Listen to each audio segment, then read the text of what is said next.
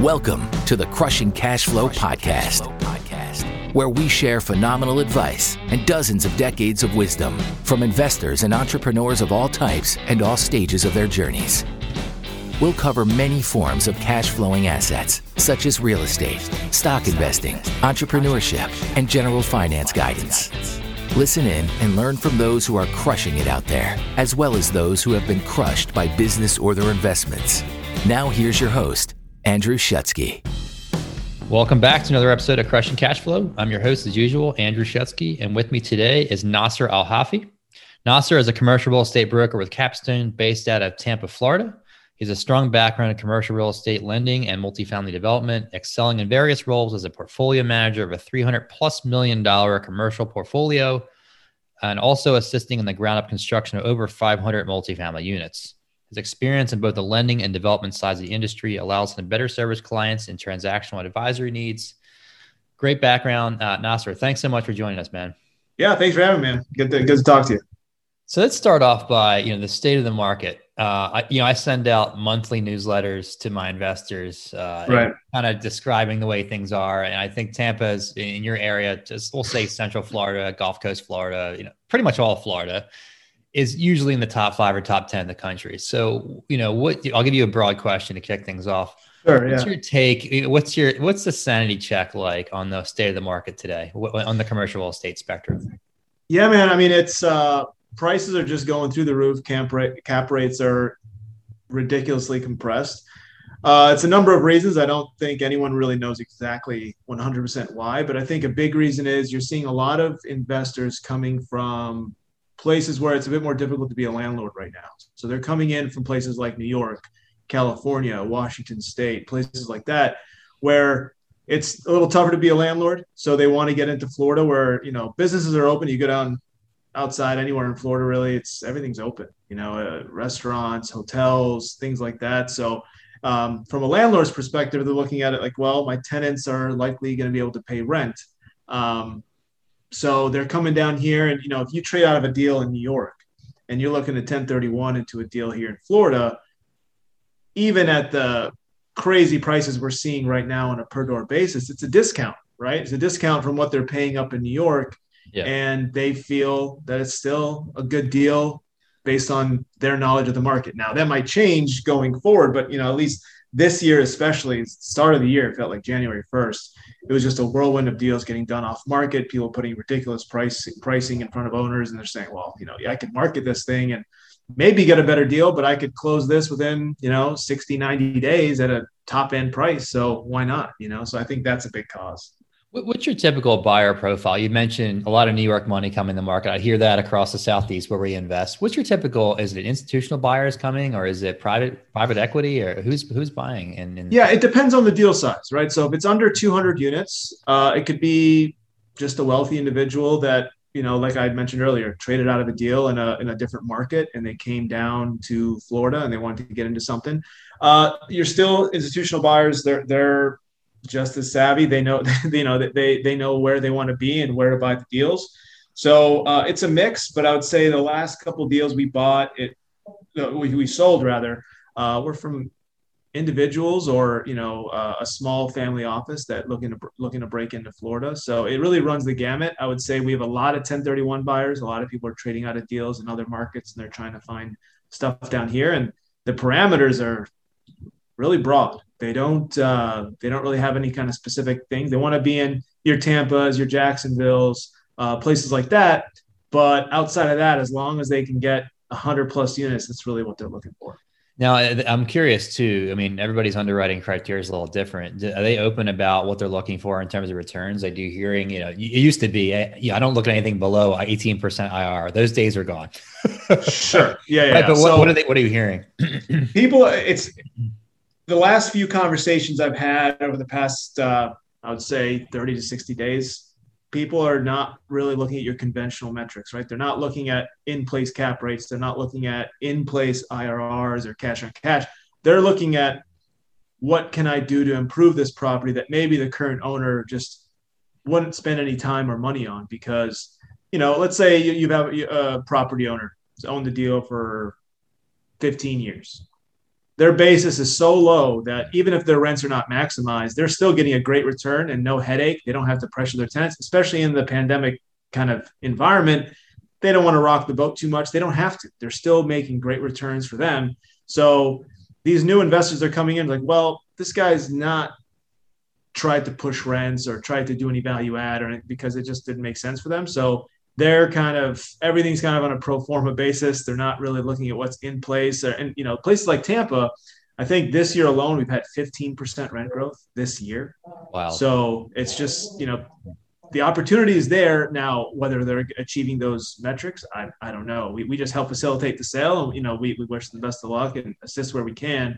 But uh, yeah, it's uh, underwriting metrics have gone uh, a little bit more broad and a little bit more, you know, optimistic future looking. Yeah, I remember, you know, the first few books I read multifamily years back, it was like never buy a property based on the pro forma, always buy on the, you know, the actual what's in place today. And you rarely see that followed. I think it, if ever in the last, let's say at least the last year, right? I mean, yeah. everything's based on, and, and rightfully so in a market like now where, you know, like you said, taxes are way understated in the current state.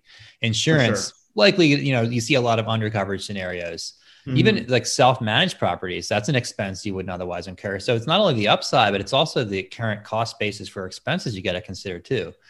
So absolutely, yeah. You, I mean, insurance insurance alone is going up yeah. ridiculously. Well, you know, even as brokers, when we put a pro forma together, we try to make it as as realistic as possible. We also need to show the absolute upside, right? But when it comes to insurance, we can't shortchange that because you go to the insurance markets now, it's it's it's super expensive. You know, certain deals like six, seven hundred bucks a door. Wow. Um, you know, in some cases, so it's it um, prices of costs of everything is going up, just like you said, to, just to run a property. So it's it's it's tough to um, look at what in look at what's in place and say, oh, I'm going to be able to do the exact same thing because, you know, as you buy a deal, your tax is going to go up, your insurance is likely going to go up because, you know, there's probably some people that have underinsured properties and, you know, so it's, uh, it's challenging. Yeah, I mean, the, I think the key insurance wise down your way is stay out of a flood zone if you can, because yeah, good luck in Florida. Good luck. I know, yeah. I know. Well, there, there's opportunities, especially the larger buildings aren't usually for sure. So for so sure. when you when you guys underwrite a property uh, for a listing, what do you, what are you looking for? You know, how are you shopping comps? What's your thought process? I'm curious because we cover a lot of investor side of things, but rarely do we ask the brokers like, what do you guys look at when you underwrite? So we typically look. So a lot of the deals that I that I've been working on recently, um, there are a lot of value add deals, maybe BC kind of properties. Um, we typically look when we're looking at comps. We look at who's competing for the same tenants, not so much direct vintage, direct, no, who's looking, which properties are competing for the same tenants. And um, that helps us on a proximity basis, so a proximity to the to the asset we're underwriting, but also to get a better feel for that direct submarket within. So in a place like Tampa, there's multiple different submarkets. There's South Tampa, which you have you typically pay a premium for in rent. As you get more north, it's a little bit more affordable, but um, you know it really it's on a case by case basis it really it's really on us to kind of have a better idea of the actual market and figure out okay this property they're getting a dollar 25 per square foot in rents. Where else can we look around here that, that if this tenant gets priced out of this property where would they look? Or if a new tenant's coming in where are they looking? If they're looking to pay this amount of rent where are they looking? And and if this if, if a comparable property has much higher rents what kind of amenities do they have? What's different about them? And how could we kind of shift this property that we're underwriting to get to that level and that's kind of where we start our underwriting process but again it's a case by case basis it, it really just depends what makes the most sense I think that's logical. And I mean, the best case scenario is when you have, you know, a portion of the units already renovated and you've already got the loss to lease in place. That's a slam dunk. But a lot of times For you sure. don't, right? Or if it's like, uh, exactly a mom and pop owned or a small uh, firm owns it, they may not have touched any of the units. So you're kind of having to start from ground ground zero. Exactly. And sometimes we deal with properties where um, there is a value add component, and you know, a lot of these sellers now they want they want to get a buyer to pay for tomorrow's value today, right? So they're like, there's no value add here, but if you did a value add, you could push rents, you know, 150, 200 bucks,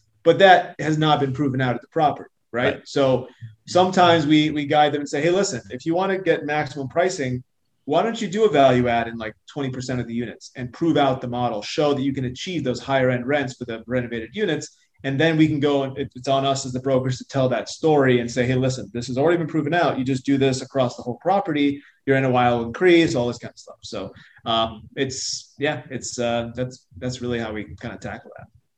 Perfect. So, what, what tips would you have for someone looking to find deals in today's market? I mean, it's, it's super competitive. I mean, whether it's terms or is it relationships or connections, like what, what would be your top two or three tips for someone looking today? Well, I would say that look, everyone's a buyer. Everyone is. There's more money in the market than there are investment opportunities. So you have to understand that even if you're seeing an off-market deal, you're not the only one seeing it. There's other people you know, and, and also from us, like, you know, we, we have relationships with sellers and property owners and that we've, you know, we've kind of cultivated over time. But at the same time, it's a very competitive market, especially here in Florida. So just assume that if you're seeing a deal, you're not the only one taking a look at it. So if a broker brings you an off market deal and say, hey, listen, this is the story, the pricing expectation is X. If you come in 30% below that pricing expectation, it's it's off market because the owner doesn't want to market it far and wide for some certain reason, but they're going to hit that pricing one way or another. So if if you get an opportunity, underwrite it, be aggressive. Um, also, look, if a deal's not for you, a quick no is perfect. It helps us kind of facilitate the conversation, help us to continue to do our job, and we have a better idea what you're looking for. But if we show you a deal and it takes you about two and a half weeks to get back to us, uh, on a deal that we said, hey, listen, the, we've, we've got a short timeline here. This is where you need to be. This is where the rents are. If you can't get to a an answer one way or another quickly, it's tough for us to kind of keep you in the loop and you know uh, move you along in that process.